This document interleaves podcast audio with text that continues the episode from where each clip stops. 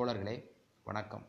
இருபது மூன்று ஆயிரத்தி தொள்ளாயிரத்தி அறுபத்தி ஒன்று அன்று பனகுடியில் சாதி இழிவுகளை நீக்கும் பணியே முதன்மையானது எனும் தலைப்பின் கீழ் தந்தை பெரியார் அவர்கள் சொற்பொழிவாட்டினார்கள் அந்த சொற்பொழிவு விடுதலை நாளேட்டில் நான்கு நான்கு ஆயிரத்தி தொள்ளாயிரத்தி அறுபத்தி ஒன்றில் வெளியானது. சாதி இழிவுகளை நீக்கும் பணியே முதன்மையானது.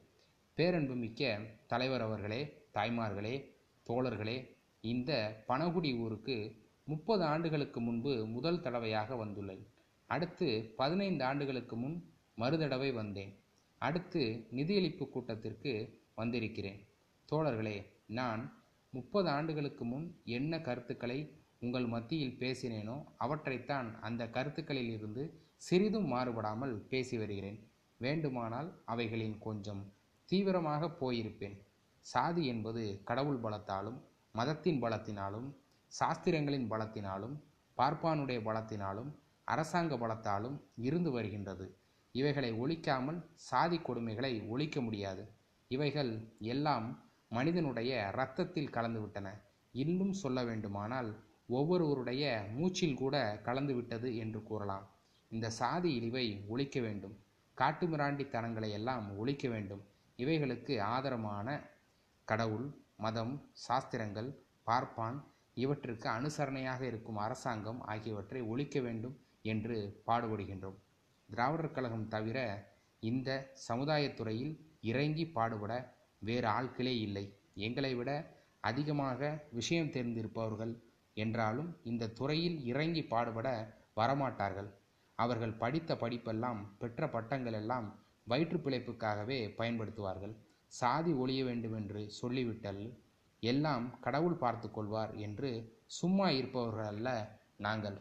நான் முன்பு கூறியது போல சாதி ஒழிய சாதிக்கு ஆதாரமான கடவுள் மதம் சாஸ்திரம் பார்ப்பான் ஆகிய இவை ஒழிய வேண்டும் என்று பாடுபட்டு வருகின்றோம். இவற்றில் எல்லாம் ஒளிந்து ஒன்று மட்டும் மிச்சம் இருந்தாலும் சாதி ஒழியாது. நாட்டில் கடவுளை பற்றி மதத்தை பற்றி சாஸ்திரங்களை பற்றி எவன் ஒருவன் அறிவு கொண்டு பேசாமல் அப்படியே நம்புகிறானோ அவன் ஆஸ்திகன். அறிவு கொண்டு அலசி பார்ப்பவன் நாத்திகன் என்று கூறப்படுகிறது. இதன் காரணமாக இந்த துறையில் இறங்கி பாடுபட எவனும் முன் வரமாட்டான். முன் வந்து நாத்திக பட்டத்தை எங்களை மாதிரி ஏற்றுக்கொண்டு துணிந்து நிற்க விரும்ப மாட்டார்கள் தோழர்களே இந்த கடவுள் மதம் சாஸ்திரம் இவற்றை அறிவு கொண்டு சிந்தித்து பார்த்தால் ஒன்று கூட அறிவுக்கு நிற்காது. பூஜ்ஜியமாகத்தான் இருக்கும். தர்க்கத்துக்கோ பகுத்தறிவுக்கோ ஏற்றவாறு பேசவோ எழுதவோ பிரச்சாரம் செய்யவோ எவனும் முன்வர மாட்டான் தோழர்களே நான் உங்கள் ஊருக்கு அண்டையில் உள்ள கேரள மாநிலம் வைக்கத்தில் தீண்டாமையை ஒழிக்க பெரிய போராட்டம் நடத்தினேன். முன்னின்று நடத்தினேன். அது உங்கள் எல்லோருக்கும் நன்றாக தெரியும். ஆனால் காங்கிரஸ்காரனும் பார்ப்பன பத்திரிகைகளும் வைக்கம் சத்தியாகிரகத்தை பற்றி புத்தகம் எழுதியுள்ளார்கள். அதில் என்னை பற்றி ஒரு சொல் கூட எழுதவில்லை. ராமசாமி என்று ஒருவன் இருந்தான். அவன் இதில் தீவிரமாக ஈடுபட்டான் என்று மக்களுக்கு தெரியக்கூடாது என்று மறைத்து விட்டார்கள் அது பற்றி கவலை இல்லை. ஆனால் அந்த வைக்கம் போராட்டம் நடந்த காலத்தில் எவரெவர் அதற்கு விரோதமாக இருந்தார்களோ அவர்கள் எல்லாம் அந்த போராட்டத்தில் ஈடுபட்டுள்ளதாக குறிப்பிட்டுள்ளார்கள்.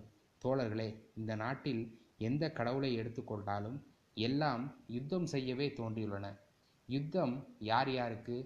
அசுரர்களுக்கும் தேவர்களுக்கும் நடந்ததாகவும் இந்த கடவுள்கள் எல்லாம் தேவர்கள் பக்கம் இருந்து அசுரர்களை ஒழிக்கவே போர் செய்து இருக்கின்றன என்று குறிப்பிட்டுள்ளார்கள்.